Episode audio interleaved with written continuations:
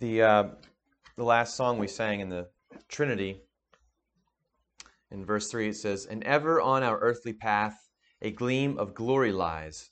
A light still breaks behind the cloud that veiled thee from our eyes. And of course, we can all relate to some degree or another to, to that experience of having the veil lifted and being given a, a vision of, of the Lord, the glory of the Lord. Um, for those of us who uh, may have come to faith later in life, um, that contrast of just being blind, not being able to see God and see His glory, and the veil being removed is very, very powerful. Um, and for those of us who uh, maybe may have believed from, from very early on, um, we can still understand and relate to those times when, when the Lord reveals more of Himself and His glory uh, to us. And uh, in, in verse 5 of that, that hymn, it says, That where thou art at God's right hand, our hope, our love may be, dwell thou in us, that we may dwell forevermore in thee. And that really ties to, to that, that psalm, uh, to the, theme of what we'll be talking about today. Uh, in Psalm 24, we read, Who may ascend into the hill of the Lord, or who may stand in his holy place? He who has clean hands and a pure heart, who has not lifted up his soul to an idol, nor sworn deceitfully. And then uh, it says, Lift up your heads, O you gates, be lifted up, you everlasting doors, and the King of glory shall come in. It's this, this call for the Lord and his glory to come in to a place. We read in, in Deuteronomy in the Old Testament lesson uh, the, the promise of the Lord that he would establish a place for Israel and set a place where he would cause his name to dwell. And of course, his name being really representing God himself. And uh, in that, in Deuteronomy, um, in chapter 12, he says, You shall not worship the Lord your God with, with the idols, right? Who may ascend the hill of the Lord? He who has clean hands and a pure heart, who has not lifted up his soul to an idol. Uh, but the Lord continues, uh, But you shall seek the place. What shall you seek? The place where the Lord your God chooses to put his name for his dwelling place, and there you shall go. And we can all uh, relate to the psalmist who says, I was glad when they said to me, Let us go to the house of the Lord. So we're going to talk a little bit about that today. Um, I just wanted to start off. Um, we're looking at the upper room discourse in John chapter 14. The upper room discourse is a name that people give to that, that uh, usually John chapter 14 through 17. It's uh, the longest recorded uh, single discourse that the Lord gives, the Lord Jesus gives. And uh, really, it starts in chapter 13 in John, which is where uh, Jesus washes his disciples' feet at that Passover supper that they uh, celebrate together. And it continues on until um, the end of Jesus' prayer in, in John 17. And it's just a really powerful passage. And I've been uh, medit- meditating on it a lot and reading through it a lot over the last month. And uh, I just want to, to share uh, some of those uh, things with you, those meditations with you. Um,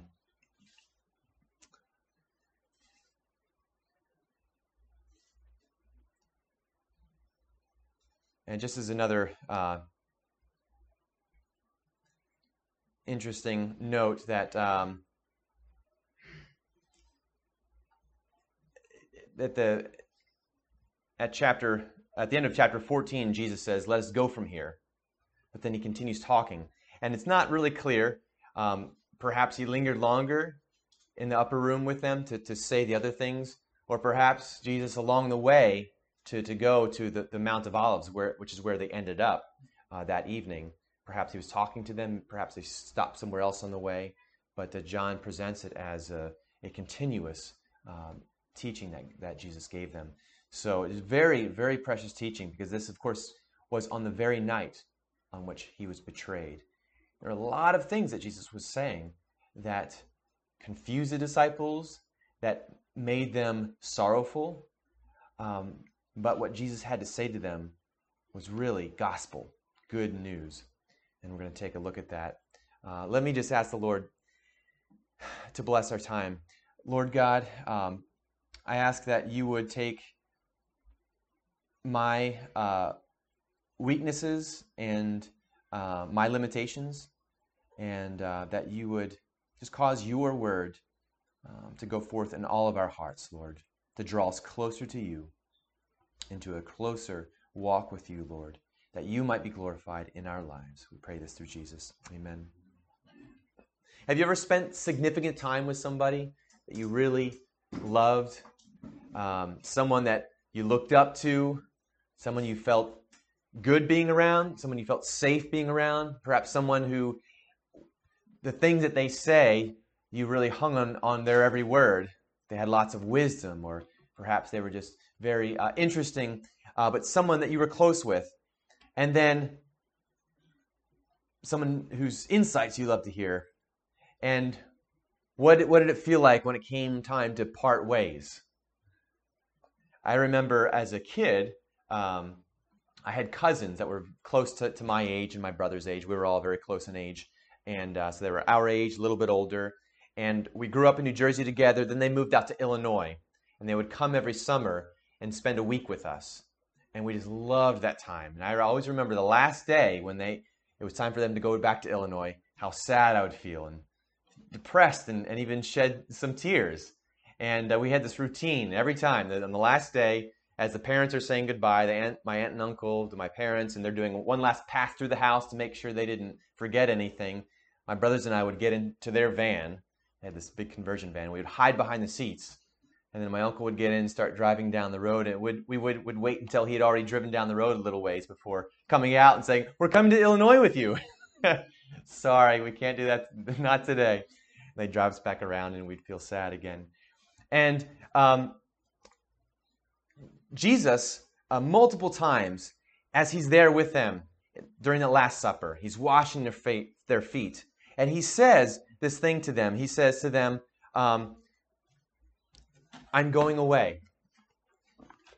Just, just six days before the, or five, five or six days before that Passover meal at Lazarus' house, Mary and Martha's house, Jesus had said to them in uh, chapter 12, verse 7 and 8, he says, after uh, Mary had poured all the oil and Judas objects, of course, we know why he objected, but uh, he says, Let her alone. She has kept this for the day of my burial. For the poor you have with you always, but me you do not have always. So the disciples hear this. You do not, me you do not have always. And then again in, in verse 13, uh, at, in the upper room now, as uh, they are finishing the supper, Jesus says, or John introduces uh, this, this part of the passage and says, Now before the feast of the Passover, when Jesus knew that his hour had come, that he should depart from this world to the Father. Having loved his own who were in the world, he loved them to the end. And then Jesus himself says in, in, uh, in that upper room, he says, Little children, I shall be with you a little while longer. You will seek me. And as I said to the Jews, where I'm going, you cannot come. So I now say to you. And then again, he says to Peter directly in 1336, he says, when Simon said, well, Lord, where are you going? Jesus answered, Where I am going, you cannot follow me now. But you shall follow me afterward, he tells Peter. Right? And then again, to, to them all in that upper room discourse in 1628, he says, I came forth from the Father and have come into the world. And again, I leave the world and go to the Father. So the disciples, they're not sure exactly what, what he means by that. But sorrow fills their hearts because this Jesus they've been with for three years. And this Jesus is the very expression of God's love to the world. he's now leaving them. But Jesus says in uh, in 1428, he says, You have heard me say to you, I am going away and coming back to you. If you loved me, you would rejoice, because I said, I am going to the Father, for my Father is greater than I. Little little bit of an enigmatic statement there. So what what is this all about that Jesus is leaving? Well, now, to turn to our, to our text, the, the portion of the upper room discourse that we read uh, at the beginning, Jesus starts off by saying, Let not your heart be troubled. Let not your heart be troubled. Jesus had just repeated to his disciples and to Peter, I'm going away and you cannot follow me. But he says, Let not your heart be troubled. You believe in God, believe also in me. So you believe in God, believe also in me. Believe the words that I'm speaking to you. And what does Jesus continue to say? He says, In my Father's house, where I am going, in my Father's house are many mansions. If it were not so, I would have told you. I go to prepare a place for you. Now, a quick note on the, the word mansions there. In the Greek word, it's meno. And um, the in the Latin, Vulgate, uh, one of the earliest translations, um, earliest kind of universally read translations. Uh, it uses the, the Latin word mansio. I'm a Latin teacher at, at school. And uh, mansio means, uh, in, as it's declined with different, ending, different endings in other forms, mansiones. And that's kind of where the English word mansion comes from. And in the older, when the King James was written and the word the translators chose the word mansion, it had a different meaning than it has today. Now, when I say mansion, what do you think of? Big house. Big house. Who, who, who wouldn't want to live in a mansion, right? Big house. Um, but at in uh, and when the, it was translated originally, mansion just simply meant a, a place of abode, where you live. It didn't necessarily mean a big room. So um, there's a even there's a note in my New King James where it says that uh, that word can be uh, translated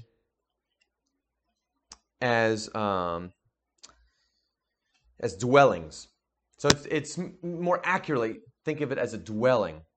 And Jesus says, "In my Father's house," and that word "house" is oikos, which in the Septuagint, the Greek Old Testament that was used by Jews, um, that was the word that was used to refer to the temple, the house of God the house of God. I was glad when they said unto me, Let us go to the house of the Lord, the oikos, the house of the, of the Lord. Jacob, when he has a dream and he sees the, the, the ladder going into heaven and he sees angels ascending and descending, and then he wakes up and he says, Wow.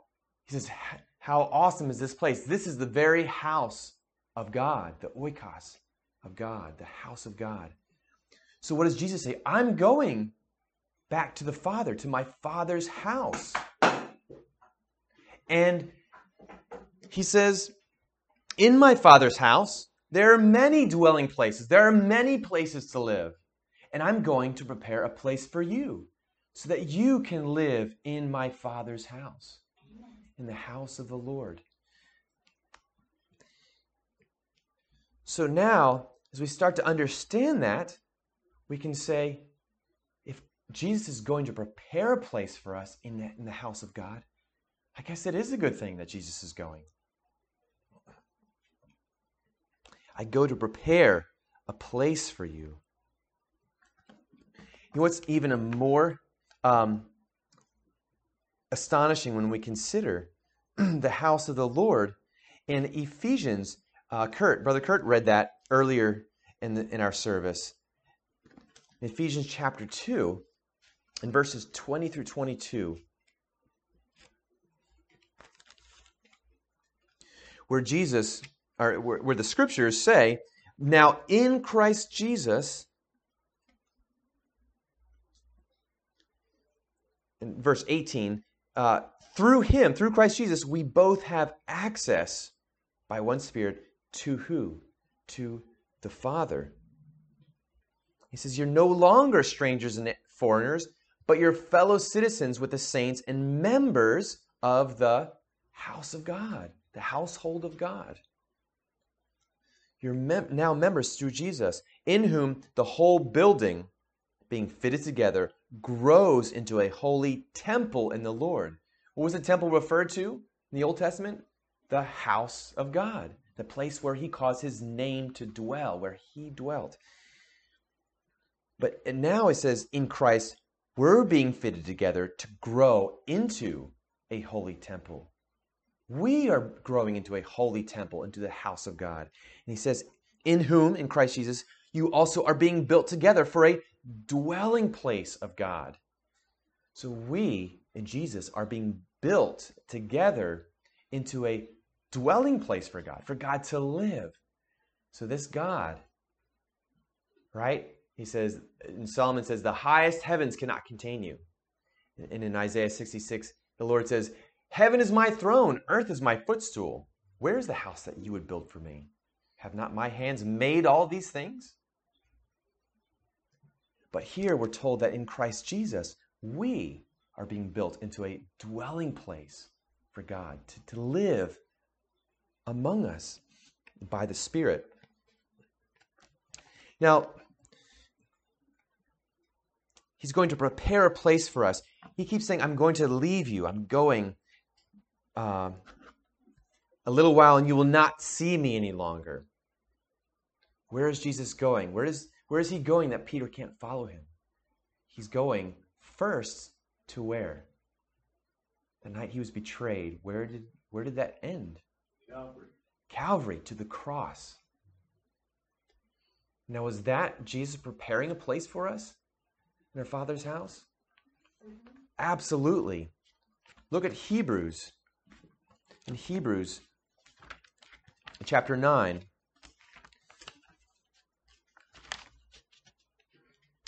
It's a very interesting thing that that uh, the scriptures say here when it's describing the old temple, right before Jesus has come, the house of God.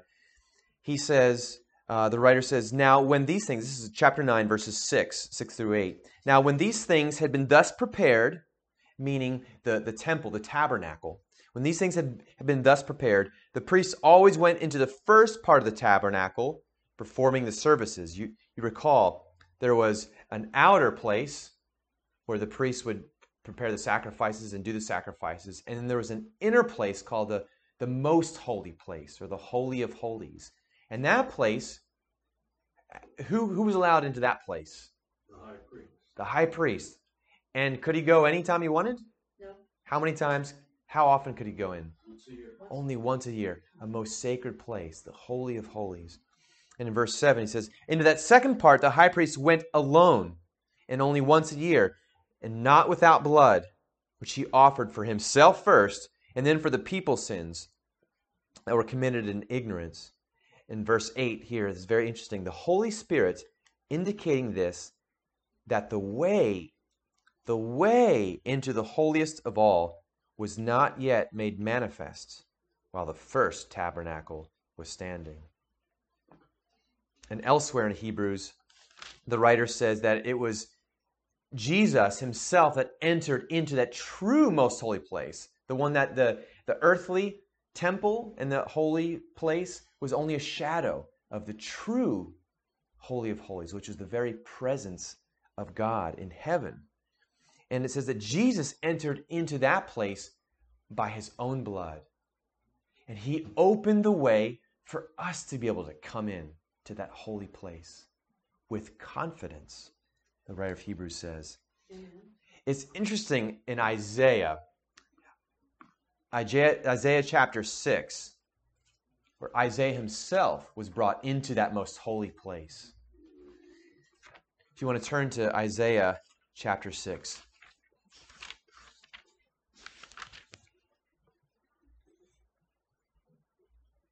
In the very first verse, verses 1 through 5. It says, In the year that King Uzziah died, I saw the Lord sitting on a throne, high and lifted up I saw the Lord sitting on a throne. This is the Holy of Holies. High and lifted up. And the train of his robe filled the temple. Above it stood seraphim. Each one had six wings. With two he covered his face, with two he covered his feet, and with two he flew. Even the seraphim had to cover their eyes and their feet. And one cried to another and said, Holy, holy, holy is the Lord of hosts. The whole earth is full of his glory.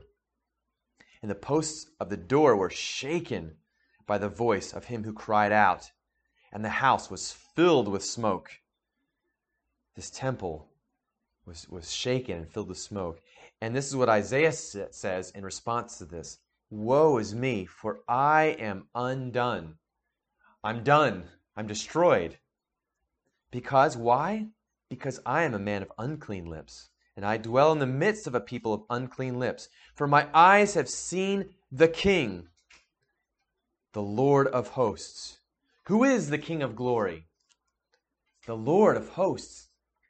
Who is this King of glory? Psalm 24 says. The Lord strong and mighty, the Lord mighty in battle. He is the Lord of hosts. Lift up your heads, O you gates.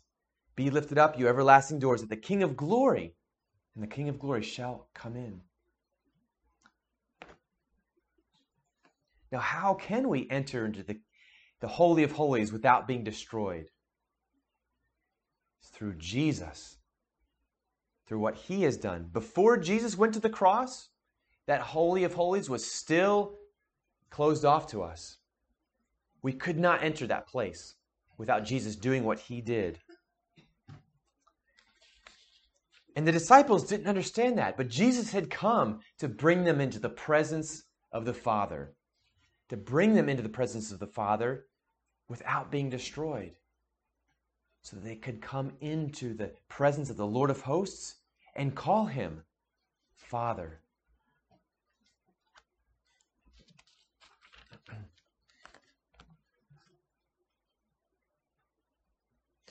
So Jesus was went to the cross to shed his blood so that he could then go into the holy the most holy place with his blood shed on that cross to open up the way so that we could be in the very presence of God.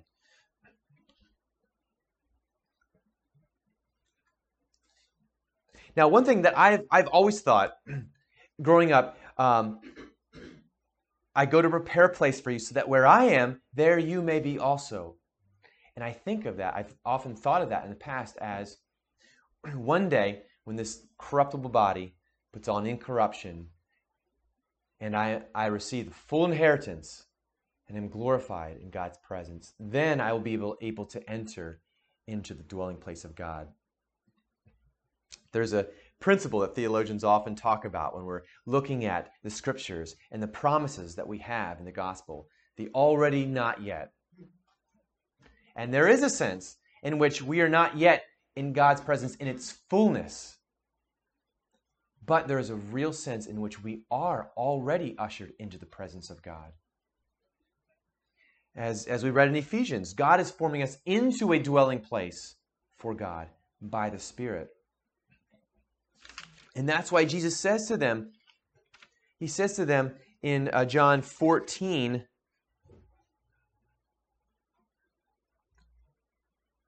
uh, 28, in, in, in verse 28, he says, You have heard me say to you, I am going away, and I'm coming back to you. If you loved me, you would rejoice, because I said, I am going to the Father, for my Father is greater than I. Now, Jesus, um, when he says, You would rejoice because I said I'm going to the Father, he's going back to the Father for a reason, not to leave them, but to prepare a, a place for them, and not only to prepare a place for them in the future, but to prepare a place for them that while they walk on earth and while we are journeying, as, we, as, as the, the, the hymn that we sang earlier said, as we go on our journey, walk through our journey on this earth, that we can be in the presence of the Father. Listen to what, what Jesus said in chapter 14, in verses um, 20. In verse uh, 20, uh, or sorry, verse 23. 21 is 21 through 23. We'll start at 21. It says, He who has my commandments and keeps them, it is he who loves me. And he who loves me will be loved by my Father, and I will love him and manifest myself to him. And Judas, not Iscariot, said to him, Lord, how is it that you will manifest yourself to us and not to the world? So that Jesus is talking about when he goes back to the right, ascends to the right hand of the Father, and goes back to the Father. He's going to be in a place where the world will not see him. Right now, if anyone walked into that room, they would have seen Jesus as he was talking to them. But he's going back to the Father and he says, I will manifest myself to you. And Jesus says, Well, how will you manifest yourself to us and not to the world? And Jesus answered and said to him, If anyone loves me, he will keep my word. And my Father will love him. And we, I and the Father, will come to him and make our home with him. Now it's interesting. The only other place in, in the New Testament that that word meno is used, that we talked about in my Father's house are many meno, the um, many dwelling places. The other, the only other place of that word dwelling place is right there. We will come to Him and make our dwelling with Him. We'll make our dwelling with Him.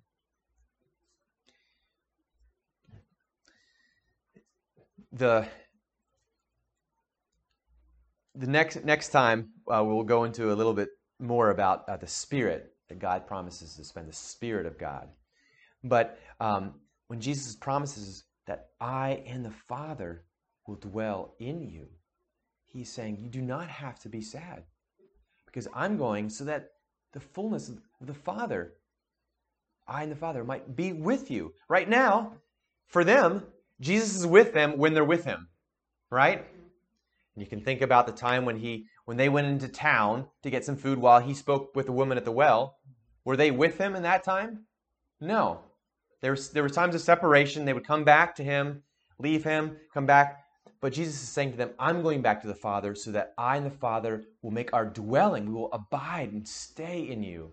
So that no matter where you go, no matter what happens to you, no matter who leaves you, I and the Father will be with you. The Spirit will be with you. I just want to say one other thing, um, going to the end of that upper room discourse. It's very interesting. Along those lines, uh, right before he goes into his prayer, Jesus says to them in, in chapter 16, uh, verse 32, he's coming to a close here of his time with them and, and with his uh, upper room discourse. Right before he goes to pray to the Father, he says, Indeed, the hour is coming. Yes, it's now come that you will all be scattered, each to his own, and you will leave me alone. Now, if we put ourselves in Jesus' shoes, how would we feel about that? Knowing that we're about, about to experience everyone leaving us, everyone forsaking us, and taking on the, the burden of the, sins of the world. But Jesus says, You all leave me alone, and yet I am not alone. Why not? Because the Father is with me, he says. And then he says, These things I've spoken to you, so that in me you may have peace. In the world, you will have trouble, you will have tribulation. That's part of being in this world. But, he says, be of good cheer. You don't have to despair when you go through tribulation. Take heart, be of good cheer, for I have overcome the world. And I am going back to the Father to prepare a place for you, so that where I am with the Father, you may also be. I prepare a dwelling place for you. And I and the Father, if you love me, I and the Father will love you and make our home and dwell in you, and you will not be alone. So, if this is the case, how much of an encouragement is that for us? That the Father and the Son and the Spirit are in us and dwelling among us and dwelling in us. We are never alone.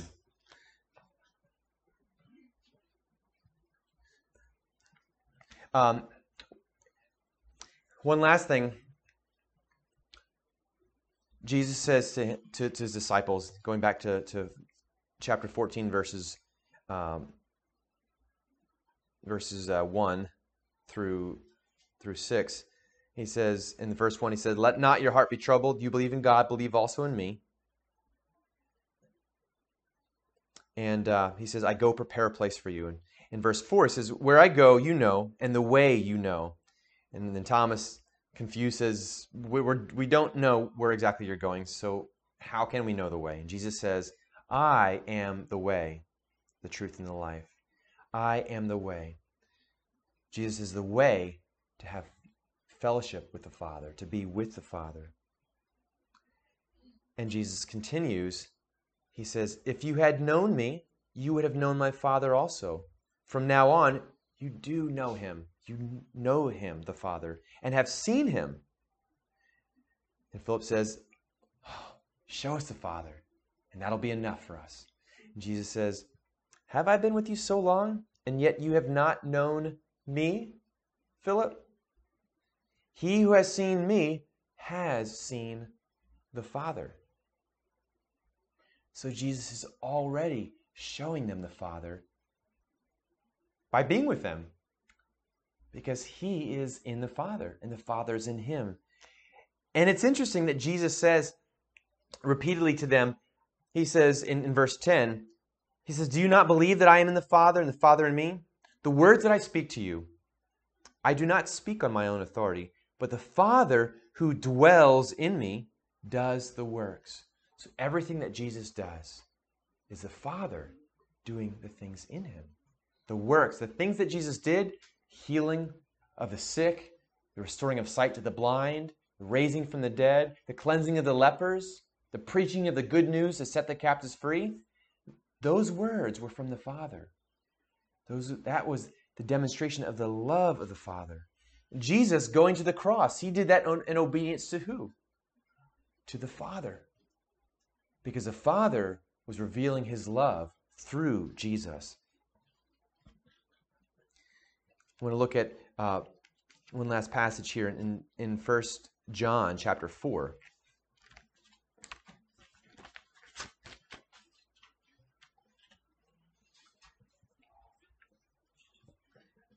First John chapter 4 verse 9 and 10 he says in this the love of God was manifested towards us that God sent his only begotten Son into the world that we might live through him.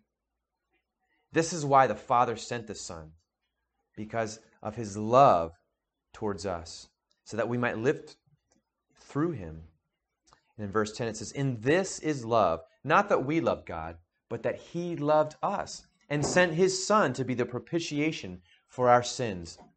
So Jesus is telling Thomas, or Philip, he says, uh, When you see me and you see the works that I do, and you see what I do, and when you understand what I do on the cross in that day, you will know the Father's heart towards you. You will know how much He loves you.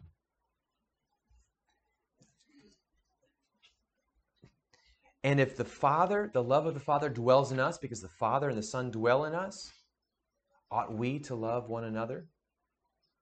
Ought we to love one another? So, my challenge to, to you and to myself is this.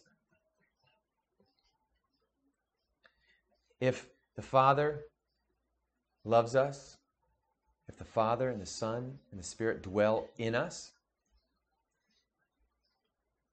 ought we also to have that love, to demonstrate that love for one another And how, how do we seek God if He dwells in us? How do we seek Him in the place where He dwells? Well, who, who is now the temple of the Lord? The church of Lord. Yeah, the, the church. right? We're the temple for the Holy Spirit. God dwells in us by his Spirit, the body. That's right. And as, as David said in Psalm 122, I was glad when they said to me, Let us go to the house of the Lord. So when we gather together, we don't need a physical building. You, you, you guys all well know that. You can, you can be in a house, you can be in the park. When we gather together, we are seeking the Lord through his dwelling in us. And in Hebrews, it reminds us of that, that very thing when it, when it says, when the scripture uh, tells us to not forsake the assembling of ourselves, but what? To encourage one another. Right? While it's still. That's exactly right. As we see the day approaching. Amen. And then in, in chapter 10, he says, Therefore, brethren, having boldness to enter the holies, the holiest place. Now we have boldness to enter that place. Isaiah said, Woe is me, I am undone. That's right. Had Christ yet gone to the cross and opened the way to the most holy place? He had not yet done that. But now we have boldness to enter that place by the blood of Jesus, not by our own righteousness, but by the blood of Jesus by a new and living way which he consecrated for us through the veil that is his flesh. We have a high priest over the house of God. Therefore, let us draw near with a true heart and full assurance of faith, having our hearts sprinkled from an evil conscience and our bodies washed with pure water. Let us hold fast the confession of our hope without wavering, for he who promised is faithful. I go to prepare a place for you, so that where I am, there you may be also, right? And let us consider one another in order to stir up love and good works, not forsaking the assembly of ourselves together, as is the manner of some, but exhorting one another, and so much more as you see the day approaching. So let us consider how we might stir one another up to love and good works, the love of the Father, the works of the Father Right? Jesus says, The works that I do, you will do also. Why? Because he dwells in us. And he's working his works in us. He's working his love. When you go out and preach the gospel in the streets, you're doing the work of the Father. He's doing, he's accomplishing his work through you. Amen.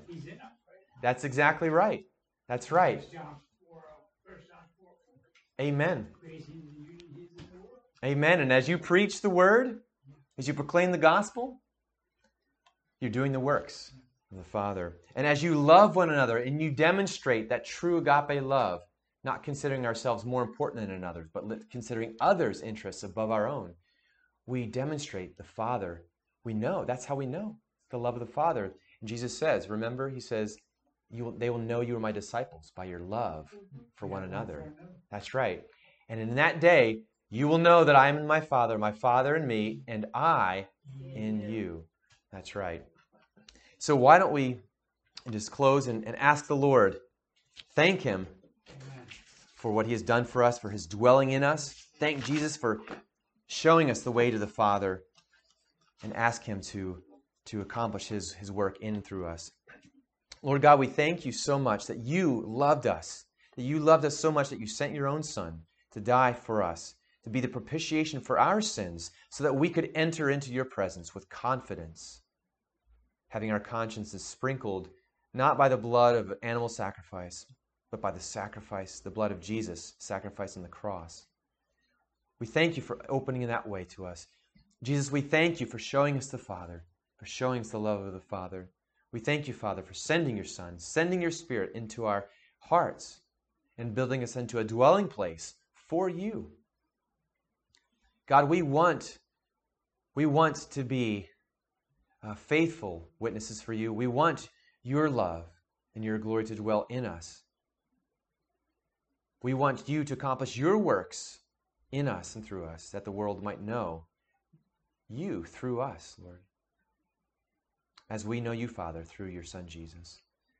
We ask, Lord, that you would uh, exhort us by your word, that where uh, we are uh, tempted, where we are um, uh, enticed to go astray by our own uh, fleshly desires, that you would remind us that you are dwelling in us, Lord, and that you have washed us clean by the blood of Jesus. That you would cause your word to, to uh, stir us up to love and good works, God. We thank you, God, for revealing yourself to us, for removing the veil that once covered our eyes and kept us from beholding the glory of the gospel of God in the face of Jesus. We thank you for removing that veil, and we ask that you would continue to give us eyes to see your glory and to walk in you. We ask this, these things through Jesus, our high priest. Amen. Amen.